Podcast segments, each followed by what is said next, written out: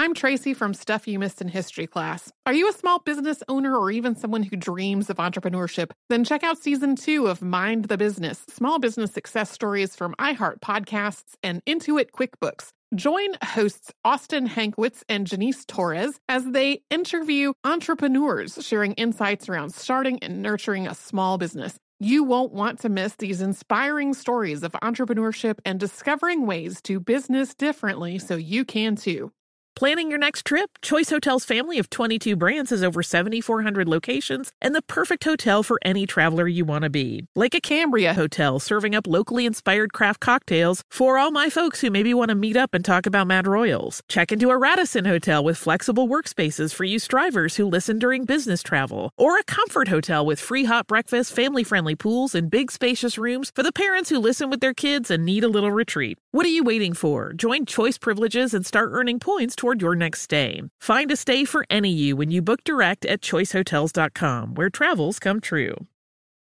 What does every grocery store aisle now have in common? Products that come in paper packaging. And not just the obvious ones like cereal boxes and juice cartons. From beauty products to boxed water, there are more opportunities to go papertarian than ever before. So why should you? Because paper comes from a renewable resource and can be recycled up to seven times. Simply put, it's the smart choice for the environment. And it turns out the easiest choice for you. Learn more at howlifeunfolds.com slash papertarian. When you think about the future, what kind of technology do you envision? Whatever the future holds, artificial intelligence will undoubtedly be at the heart of it all. Join Graham Class as he hosts season two of Technically Speaking, an Intel podcast, and hear from the minds transforming healthcare, retail, entertainment, personal computing, and more with the help of AI. Tune in every other Tuesday and explore the latest technology that's changing our world today and creating a more accessible tomorrow. Listen to Technically Speaking, an Intel podcast on the iHeartRadio app, Apple Podcasts, or wherever you get your podcasts.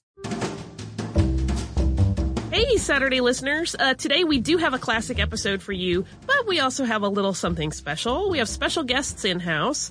John Roderick and Ken Jennings from the new podcast Omnibus. And they are going to talk with us for a little bit. We're going to have our episode as normal. And then at the end of this episode, you can enjoy a little snippet of their new podcast. And we think you're really going to love it. So first, uh, Ken and John, tell us about your podcast.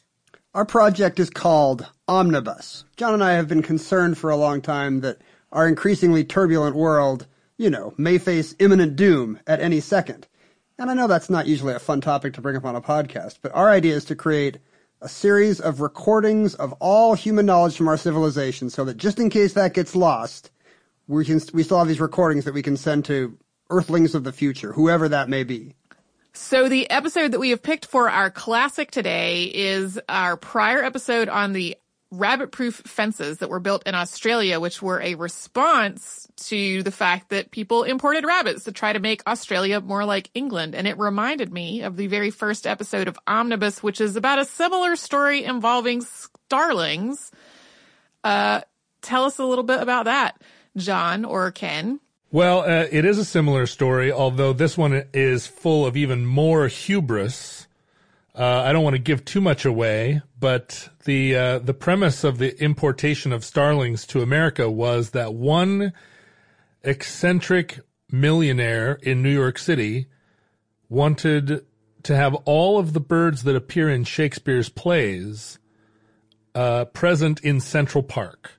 He thought that would make that would be a that would be an interesting diversion for him personally, and maybe it would get his name in the newspaper. And also, all the residents of New York, of course, would love to see the birds of uh, Shakespeare in Central Park. Uh, the eventual uh, the result was that starlings despoiled the entire continent. I guess I guess I kind of ruined the ending. Sorry. Uh, every every starling you see uh, sitting outside your window making its horrendous noise is a descendant of that initial population, uh, which was a which was a complete folly on the part of this one person. Hundreds of millions of these crude, murderous birds, all because one rich person had a little too much free time. uh, we often uh, talk on our show about how one person can really tip the scales of history and change things pretty significantly. Uh, without giving anything else away, uh, could you give us a, a few hints about other shows that may be in the pipeline for you? Well, uh, we're doing two shows a week, and uh, and every week Ken will bring in a topic and I will bring in a topic. And so the Tuesday shows will be uh, driven by Ken's peculiar fascinations and Thursdays will be mine. Uh, but because I'm lucky enough to be working with Ken, who has a, a, a wide and varied intelligence and, and knowledge, uh, every time one of us brings in an idea, the other has a lot to contribute to the conversation. And we discuss it in the context of it uh, being some information that maybe won't be uh, won't be at like a top tier level of information recorded for posterity, right? Our our premise is that even if it is a really big apocalypse, uh, residents of the future will still be familiar with the Beatles, but they may not hear about the animals or the kinks. So we're there to, uh, we're basically bringing you the kinks. These are kind of the strange but true footnotes of culture and science and history. Um, a lot of them are oddballs, like a man who could picture four dimensional shapes in his head. Um, some of them are unusual, unlikely historical occurrences, like the US and the UK almost going to war over a hungry pig in the 19th century. Um, little things like that that we fear may not survive the inevitable apocalypse. But are very important to know about. That pig war is important. We have talked about it on our show before also. We love a good pig war here in the Omnibus Bunker. So we are going to hop into our Saturday classic for today, which are, is our previous episode about the Australian rabbit proof fences. And then stay tuned at the end because we are going to have an awesome preview of Omnibus. I have listened to the episode on Starlings and I really enjoyed it. Me too. Well, we are super pleased to be joining you in the How Stuff Works podcast canon. Thanks for having us. Welcome to Stuff You Missed in History Class from HowStuffWorks.com.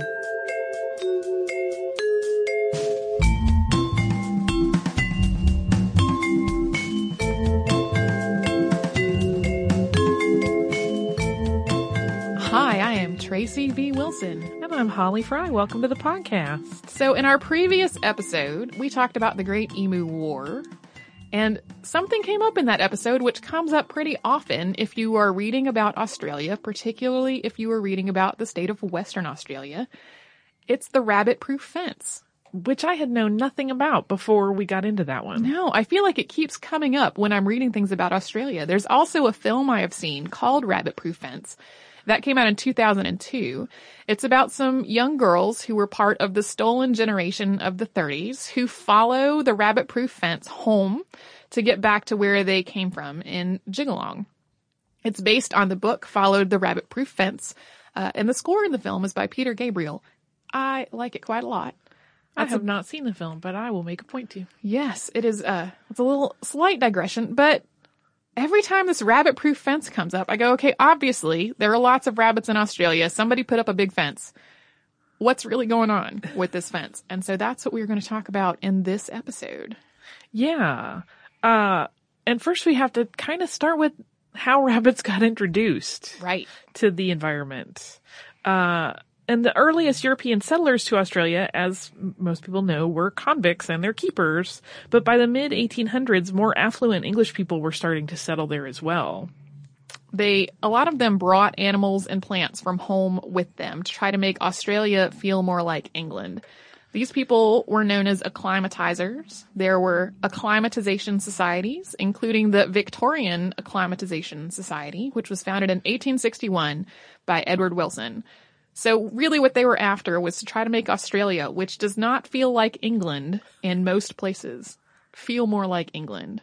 Yeah, they, it was their own weird version of terraforming. Right. To try to turn it somehow into an English countryside. In a lot of ways, this was deeply unsuccessful and damaging. With this being one example.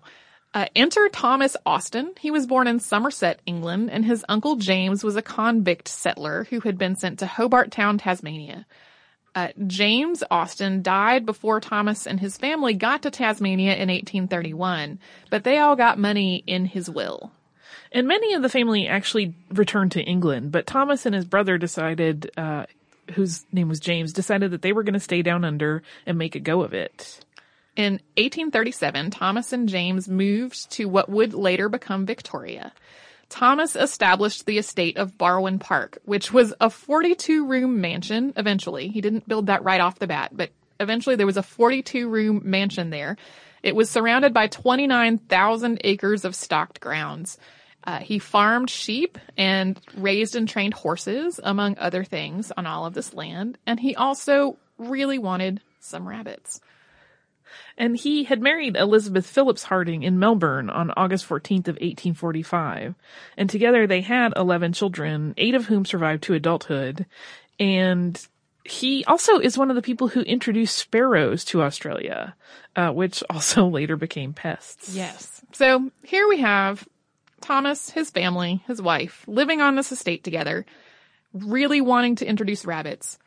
Uh, there was a demand. It, they weren't the only people who were of this mindset. There was a demand for rabbits in Australia. Early acclimatizers had brought domesticated rabbits, which did okay when people were looking after them.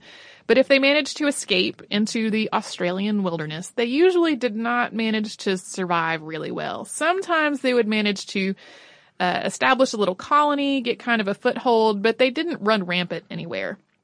They did a little better in Tasmania and some of the other smaller islands around the main Australian continent. Uh, but in general, domesticated rabbits were not doing so well. No. Uh, and Thomas actually asked his nephew, William Mack, to bring him some wild rabbits in an effort to kind of bolster the population. And William brought 24 rabbits on the Clipper Lightning in December of 1859. 18 of those rabbits were feral and they had just been trapped and held in an enclosed warren. They weren't domesticated. They weren't accustomed to interacting with humans at all. Thomas, in an act he became quite notorious for doing, set 13 of the rabbits free. He kept 11 of them in fenced enclosures on his property, and they multiplied, as rabbits do. Uh, three years later, a flood destroyed part of his fence, and so some of those now huge population of rabbits uh, escaped into the Australian territory. Which caused an explosion of rabbit population.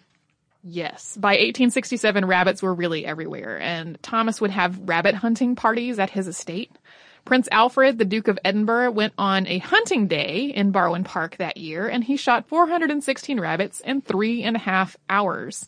He reportedly had to have attendants on hand to hand him new guns when the one he was using got too hot because he was shooting too fast for his guns to cool down between shots. By 1869, the infestation of rabbits was causing property values in some areas to plummet. And the rabbits themselves, we should point out, were not the only ones to blame. Farmers were actually clearing woodland and making it a much more hospitable environment for the rabbits to thrive in. Their introduction was in Victoria on the coast in the far southeast of Australia, and they spread north and west from there. By the 1880s, the government had started offering bounties on dead rabbits because there were so many of them. And by 1900, rabbits were in all or part of every Australian state. They were the biggest nuisance outside of the tropical areas. And so this was less than 40 years after they were introduced to Australia. They were in every state of Australia. It's a big continent. It is. That's a pretty explosive population growth for any animal uh, in less than four decades to completely engulf a continent is pretty uh, amazing. Right. The rabbits became prey for other introduced species like wild cats, wild dogs, foxes, and dingoes. All of these except for dingoes were introduced after the landing of the first fleet, which was the 11 ships that reached Australia from Great Britain in 1788. A lot of people think of dingoes as being native to Australia, but they really arrived to Australia when humans did about 3,000 or 4,000 years ago. So whether to call dingoes native is a subject of debate. Yeah. Uh, and in addition to the basic nuisance factor that was going on and the fact that the rabbits were crowding out native species, they could also completely strip an area of anything they would eat. Uh, that includes food crops that were intended for people, as well as crops that were intended to support the raising of other animals. So this also led not only to things going without food, but also really bad erosion issues. Right. You can find pictures sometimes of really well maintained rabbit fences. And on one side of the fence will be completely stripped of all vegetation. And on the other side, there will be healthy grass growing. So it's, it's a dramatic difference of rabbits versus no rabbits. They're extremely thorough in finding every consumable element in an environment. Yes.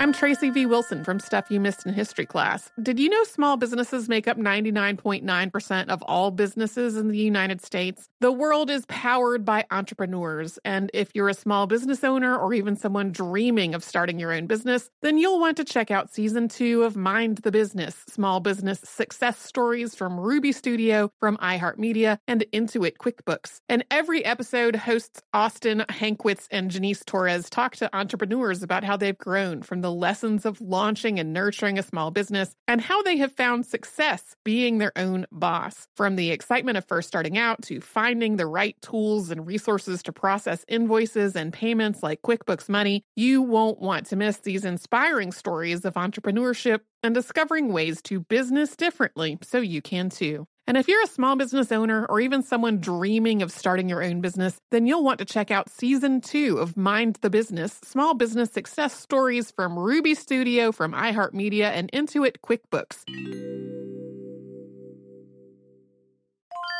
Planning your next trip? Choice Hotels has a stay for any traveler you want to be with 22 brands and over 7,400 locations. Whether you're a business traveler, a family road tripper, someone who wants to seek out history and maybe make your own, or just planning a quick getaway, Choice Hotels has a stay for any you. Like a Cambria Hotel, where you can be a cocktail connoisseur and sip locally inspired craft beverages at downtown locations in the center of it all. This is a fun way to visit cities with a lot of history and a lot of fun in mind. Or a Radisson Hotel for all our productivity powerhouses out there. With flexible workspaces and on site restaurants, you'll get the most out of your work trip. You'll get the coffee, the Wi Fi, and the work done. And we can't forget about comfort hotels. Imagine you're a family road tripper waking up in your big spacious room and then heading down to a free hot breakfast for the entire family, including waffles. So you'll be well fed and ready for the day's adventure, even if that's just relaxing. After that, you're spending all afternoon relaxing by the pool. You deserve it. What are you waiting for? Join Choice privileges and start earning points toward your next stay. Find a stay for any you. Book directly at choicehotels.com, where travels come true.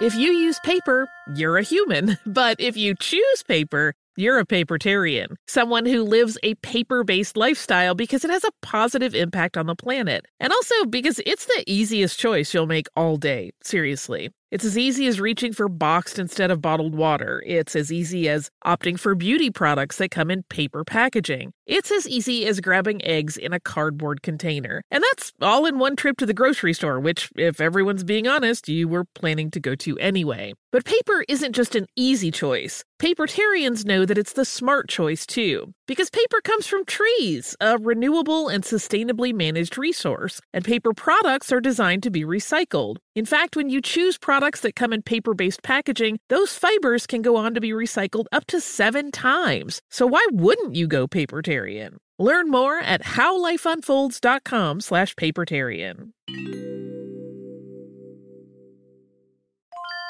When you think about the future, what kind of technology do you envision? Whatever the future holds, artificial intelligence will undoubtedly be at the heart of it all. Join Graham Class as he hosts season two of Technically Speaking, an Intel podcast from Ruby Studio in partnership with Intel. Explore the future of technology that's rapidly evolving our world today with the help of AI. There is still so much work and research needed to fully understand the power and potential of AI, and Intel is at the forefront of implementing AI in revolutionary technology that's changing the world we live in for the better. In each episode, Graham interviews the minds transforming medicine and healthcare, retail, entertainment, personal computing, and more while pioneering new uses for AI in these spaces. Tune in every other Tuesday and explore the latest technology that's changing our world today and creating a more accessible tomorrow. Listen to Technically Speaking, an Intel podcast on the iHeartRadio app, Apple Podcasts, or wherever you get your podcasts.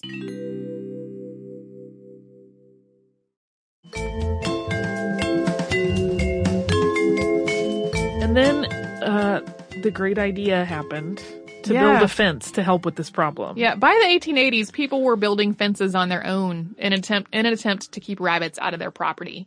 Often this was not effective at all because there were already rabbits on both sides of the fence. And also rabbits like to burrow under things. And so even if there had not been rabbits on both sides of the fence, the rabbits would just dig a hole underneath and come up on the other side. So eventually, uh, construction was begun on what he, what became the, the state barrier fence, and that happened from 1901 to 1907. And this followed a five month investigation by Arthur Mason, which started in 1896, and a royal commission in 1901. So private contractors did the work on the state barrier fence and then handed it over to the public works department in 1904. The fence itself, when it was originally being built, was made of wooden posts, wire, and wire netting, with gates every 34 kilometers, which is about 20 miles, and traps to try to catch rabbits that did manage to burrow under it. Usually the crews were cutting timber from the surrounding trees to make the posts, and if there weren't any trees, they would use metal posts instead. Um, the netting for the fence also extends underground to try to prevent burrowing from underneath it. Yeah. Uh, and they would coat the bottom part of the fence to in the hope of keeping it from rusting out. So the number one fence runs from north to south, roughly through the middle of Western Australia. The number three fence stretches out east to west about midway down the number one fence, and the number two fence stretches north to south, dividing the zone created by the number one and number three fences roughly in half. Yes. So basically there's a fence running the entire height of Australia from north to south, all the way down. Um, the reason that there are three of them is because as they were building, rabbits kept getting ahead of the fence. And so they were sort of further subdividing to try to keep the rabbits contained. What they wound up with was 3,256 kilometers, which is 2,023 miles of fence, which cost more than 300,000 pounds at the time. Uh, like we said in the last episode, Australia was not on the dollar for money at the time. So it's a little hard to compare what that would amount to in today's money.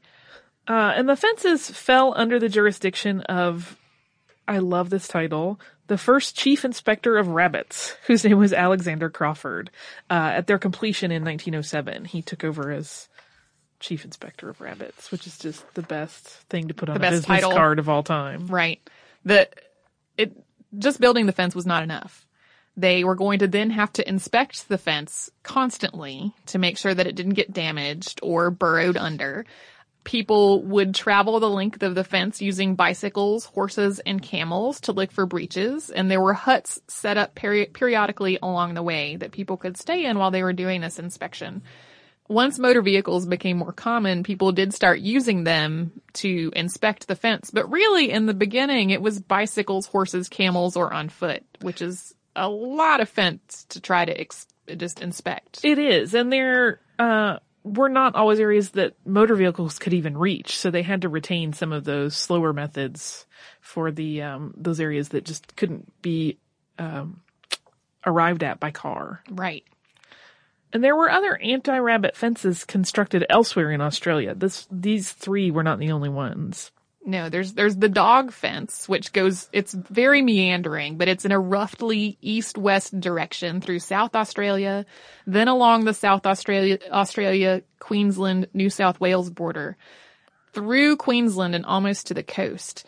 It keeps dingoes on one side of the fence and was put up when dingo attacks were happening so frequently that it had become basically impossible to raise sheep.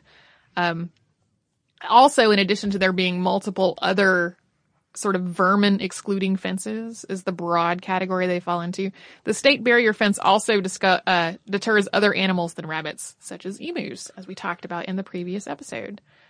Now, the thing is that all of these contra- all of these fences remain a little controversial um, as to whether or not they really work, whether their impact on the biodiversity of the areas outweighs um, the benefit of containing vermin.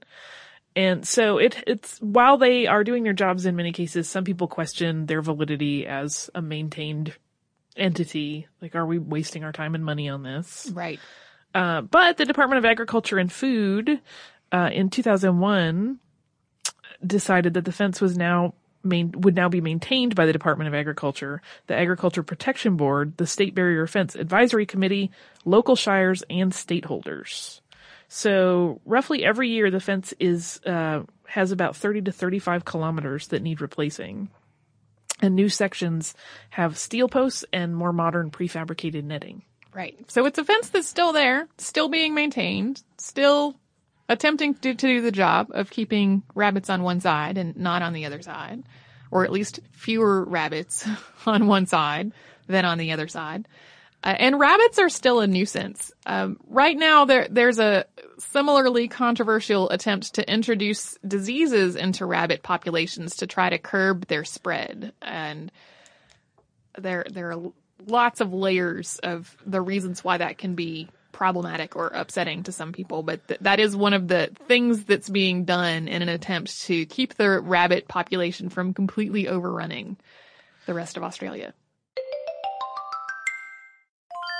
I'm Tracy V. Wilson from Stuff You Missed in History class. Did you know small businesses make up 99.9% of all businesses in the United States? The world is powered by entrepreneurs, and if you're a small business owner or even someone dreaming of starting your own business, then you'll want to check out season two of Mind the Business Small Business Success Stories from Ruby Studio, from iHeartMedia, and Intuit QuickBooks. And every episode, hosts Austin Hankwitz and Janice Torres talk to entrepreneurs about how they've grown from the lessons of launching and nurturing a small business and how they have found success being their own boss. From the excitement of first starting out to finding the right tools and resources to process invoices and payments like QuickBooks Money, you won't want to miss these inspiring stories of entrepreneurship and discovering ways to business differently so you can too. And if you're a small business owner or even someone dreaming of starting your own business, then you'll want to check out season two of Mind the Business Small Business Success Stories from Ruby Studio, from iHeartMedia, and Intuit QuickBooks.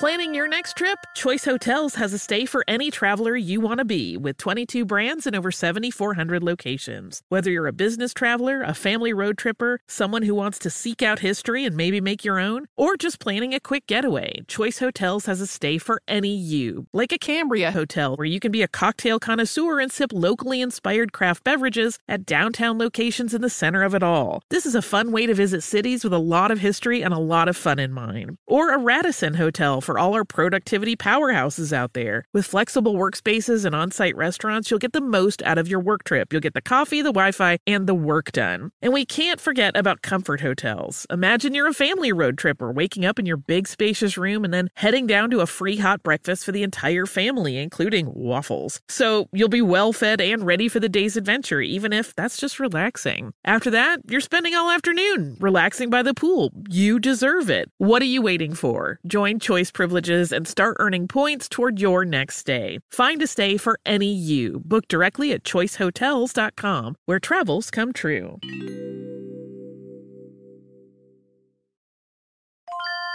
If you use paper, you're a human. But if you choose paper, you're a papertarian, someone who lives a paper based lifestyle because it has a positive impact on the planet. And also because it's the easiest choice you'll make all day. Seriously. It's as easy as reaching for boxed instead of bottled water. It's as easy as opting for beauty products that come in paper packaging. It's as easy as grabbing eggs in a cardboard container. And that's all in one trip to the grocery store, which, if everyone's being honest, you were planning to go to anyway. But paper isn't just an easy choice. Papertarians know that it's the smart choice too, because paper comes from trees, a renewable and sustainably managed resource, and paper products are designed to be recycled. In fact, when you choose products that come in paper based packaging, those fibers can go on to be recycled up to seven times. So why wouldn't you go papertarian? Learn more at howlifeunfolds.com slash papertarian. When you think about the future, what kind of technology do you envision? Whatever the future holds, artificial intelligence will undoubtedly be at the heart of it all. Join Graham Class as he hosts season two of Technically Speaking, an Intel podcast from Ruby Studio in partnership with Intel. Explore the future of technology that's rapidly evolving our world today with the help of AI. There is still so much work and research needed to fully understand the power and potential of AI, and Intel is at the forefront of implementing AI in revolutionary technology that's changing the world we live in for the better. In each episode, Graham interviews the minds transforming medicine and healthcare, retail, entertainment, personal computing, and more while pioneering new uses for AI in these spaces. Tune in every other Tuesday and explore the latest technology that's changing our world today and creating a more accessible tomorrow. Listen to Technically Speaking, an Intel podcast on the iHeartRadio app, Apple Podcasts, or wherever you get your podcasts.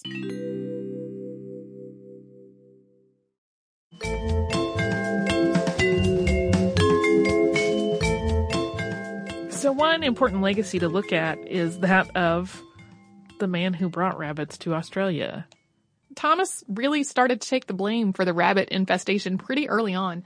He was probably not the only person to bring rabbits that eventually did multiply. Uh, that that's sort of unlikely, but he was really boastful about what he was doing. He frequently gave breeding pairs to people as gifts. Uh, so while it's probably not true that the entire population of rabbits in Australia now is the fault of this one guy, he he He's was kind of taking the hit. he yeah he he bragged about his rabbits a lot and and he made a name for himself that way. Uh, he died on December 15th, 1871, which was six months after their mansion was finished. His widow eventually used her money to open a hospital for what they called incurables in 1882, and she opened a children's ward in 1898. So they went on to have kind of a legacy in Australia, apart from bringing neg- rabbits to negative- destroy us all. The negative rabbit image is not the only thing that his family left behind, which is good. Yeah. And it's also good to recognize that uh, while he's getting all the flack, probably there were many other rabbit people who just did not make quite the name for themselves that he did. Yeah, he was not the only person that wanted to turn Australia into England.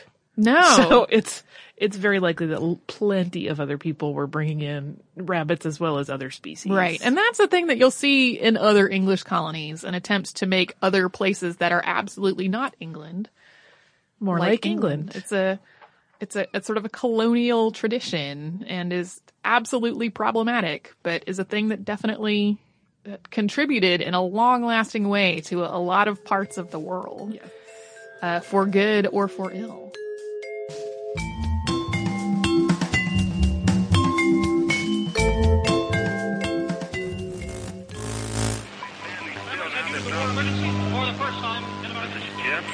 And, uh, Receiving this message. We are Ken Jennings and John Roderick. We speak to you from our present, which we can only assume is your distant past, the turbulent time that was the early 21st century. Fearing the great cataclysm that will surely befall our civilization, we began this monumental reference of strange and obscure human knowledge. These recordings represent our attempt to compile and preserve wonders and esoterica that would otherwise be lost. So, whether you're listening from an advanced civilization or have just reinvented the technology to decrypt our transmissions, this is our legacy to you. This is our time capsule. This is the omnibus.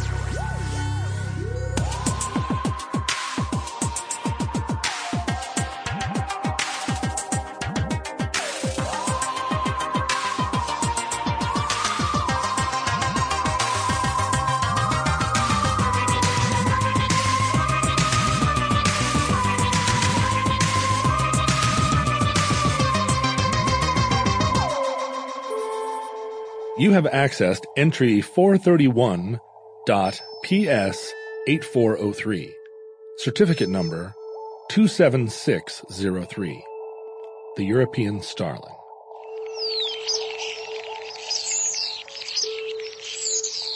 The European starling is also known as the common starling. And the problem is that, at least in our era, it's much too common and not nearly European enough. Uh, this is a story that begins back in 1890. On March 6th, 1890, there's an eccentric, uh, wealthy pharmaceutical manufacturer in New York named Eugene Schieffelin, who goes to Central Park because he is a man with a dream.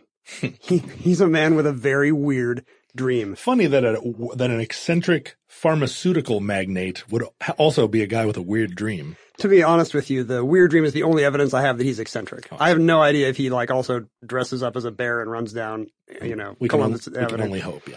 Uh, but on this particular day, he's in service of this dream that has been animating him for many years, which is for some reason to introduce to North America every species of bird that appears in the works of William Shakespeare. He's a lover, uh, as so many of us are, of both Shakespeare and birds. Well, sure. And that was when we were, we hadn't yet decided how exactly we were going to make America all the way through. And that, that, I'm sure that made perfect sense. I think it did. He was a member uh, uh, of a society called something like the American Acclimatization Society, which really was like, how do we get all the good stuff from Europe into this new sort of suspect shabby country? Yeah, right. The good stuff from Europe. Apparently, Like the Irish. like- and the Irish of birds, the European starling. Oh, all right. Go on. So he wants to introduce every bird from Shakespeare. And unfortunately for posterity, in Henry IV, Part 1, Shakespeare brings up starlings, which in his time were famous for their sense of mimicry. Like a starling, it doesn't just have one call, it can have dozens. It can make like any noise. Do you have access to the Shakespeare quote? Yeah. So uh, early in the play, uh, Hotspur is very angry at King Henry. He wants King Henry to ransom one of Henry's political enemies, a guy named Edmund Mortimer.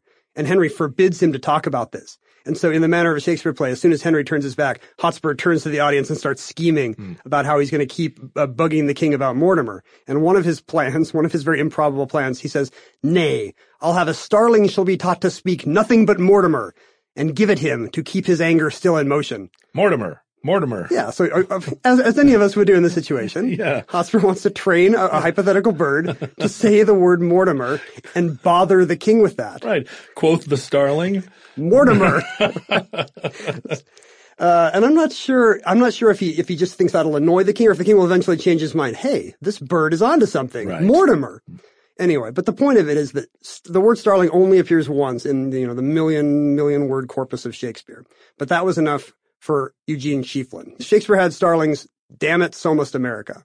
Let me ask, was Eugene Schieffelin responsible for the introduction of many other birds from Shakespeare into Central Park? I don't know if there's any. Uh, I don't know of any evidence. The starling was his, his only contribution to this game. His greatest work. It's like play the hits, Eugene. Free bird. So then what happened? Free Starling. uh, he releases, uh, I don't know, like 30 or 40 birds into Central Park and, uh, doesn't hear back. And I think a few months later does it again, releases a bunch more. And a matter of years later, he uh, learns that there is actually a pair of starlings, European starlings, nesting in the eaves of the Museum of Natural History across from the park. And this, I can only imagine, was a, a an amazing day Wow. for our hero, Mr. Eugene Schieffelin. well, I know. Can you imagine a better place for them than the eaves of the Museum of Natural History? he just loves it. You know, Yeah. starlings have come to his country. Can you imagine being a passenger on the ship that has like between 60 and 100 starlings on it multiple times? It's true. He had to import these from somewhere. Yeah, right. I mean, he had to first of all capture 80 starlings, let's say, cage them, bring them. It might not be him personally. Well, right. The American Acclimatization Society might be a, a, a vast, a vast mechanism. He might have underlings Uh-huh. combing England for, right, let's assume. Let's assume he's the, a- the best employing starlings. employing people in like cloth caps to do this work. So for him, it's just a whim. It's a, it's an artistic fancy. He's, Right. he's a rich guy with a weird hobby. Right. No idea that this will change the course of history. Because what has happened in the succeeding 100 and, you know, from where we sit, 127 years for you listening to us, this is, you know, Should- this could is be a thousand centuries old. in the past. Yeah, we, we don't know what your Starling situation is. But in our world, it's not great, actually. From the, that one breeding pair in the eaves of the museum, there are now 220 million starlings, European starlings, in America.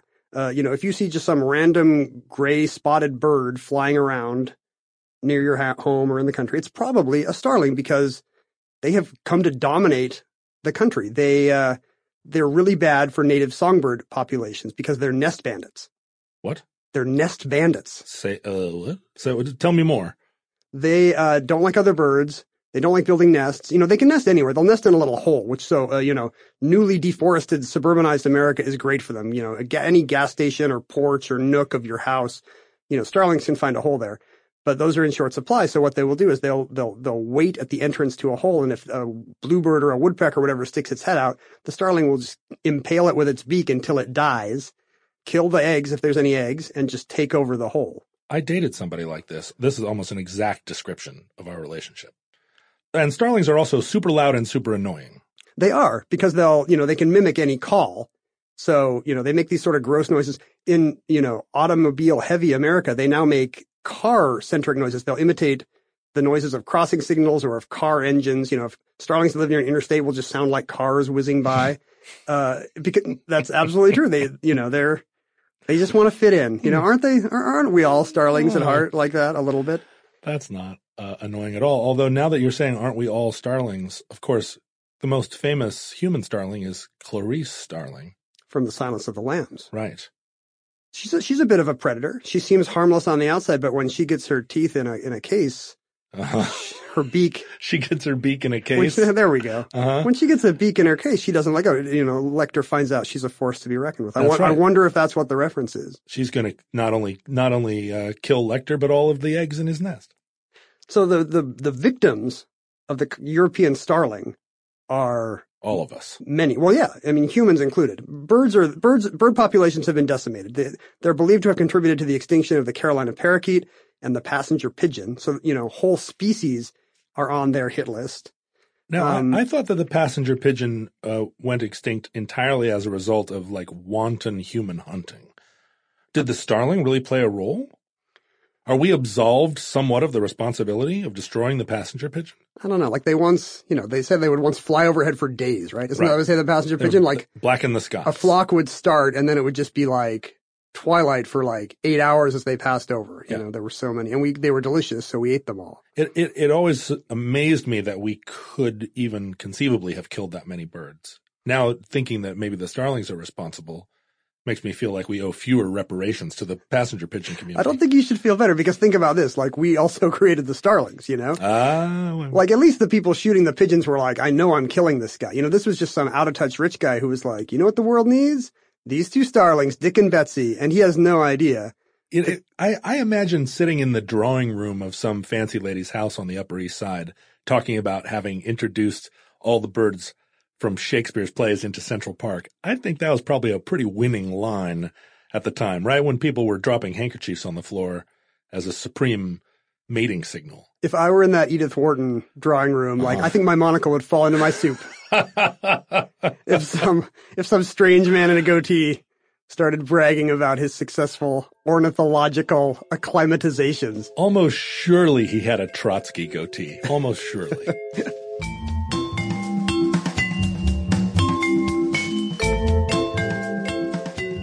Thank you so much for joining us for this Saturday classic. Since this is out of the archive, if you heard an email address or a Facebook URL or something similar during the course of the show, that may be obsolete now. So here is our current contact information. We are at History Podcast at HowStuffWorks.com, and then we're at Missed in History all over social media. That is our name on Facebook, Twitter, Tumblr, Pinterest, and Instagram. Thanks again for listening. For more on this and thousands of other topics, visit howstuffworks.com.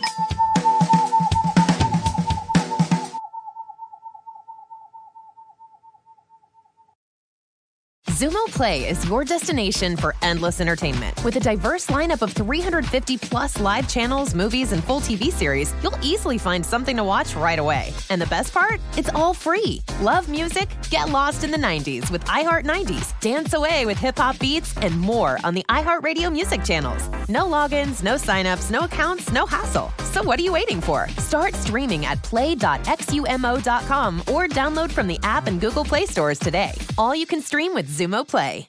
Hey everyone, this is Jodie Sweetin from the podcast How Rude, Tanneritos.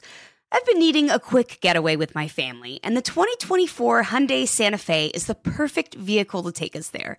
It has standard third row seating, so I'm able to pack my entire family, plus pets, in the car while also having enough room for our camping essentials.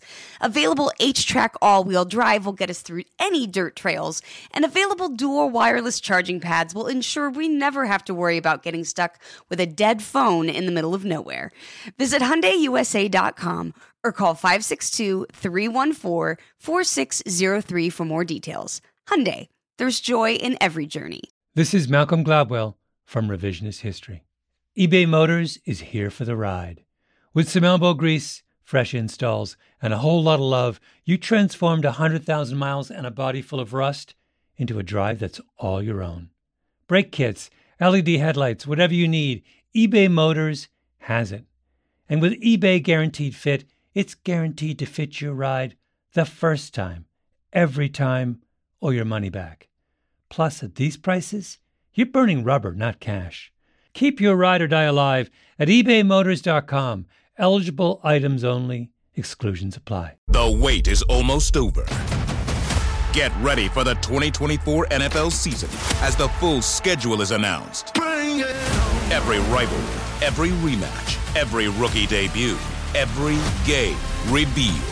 The 2024 NFL schedule release, presented by Verizon, coming in May. Live on NFL Network, ESPN2, and streaming on NFL Plus. Terms and conditions apply to NFL Plus. Visit NFL.com slash schedule release to learn more.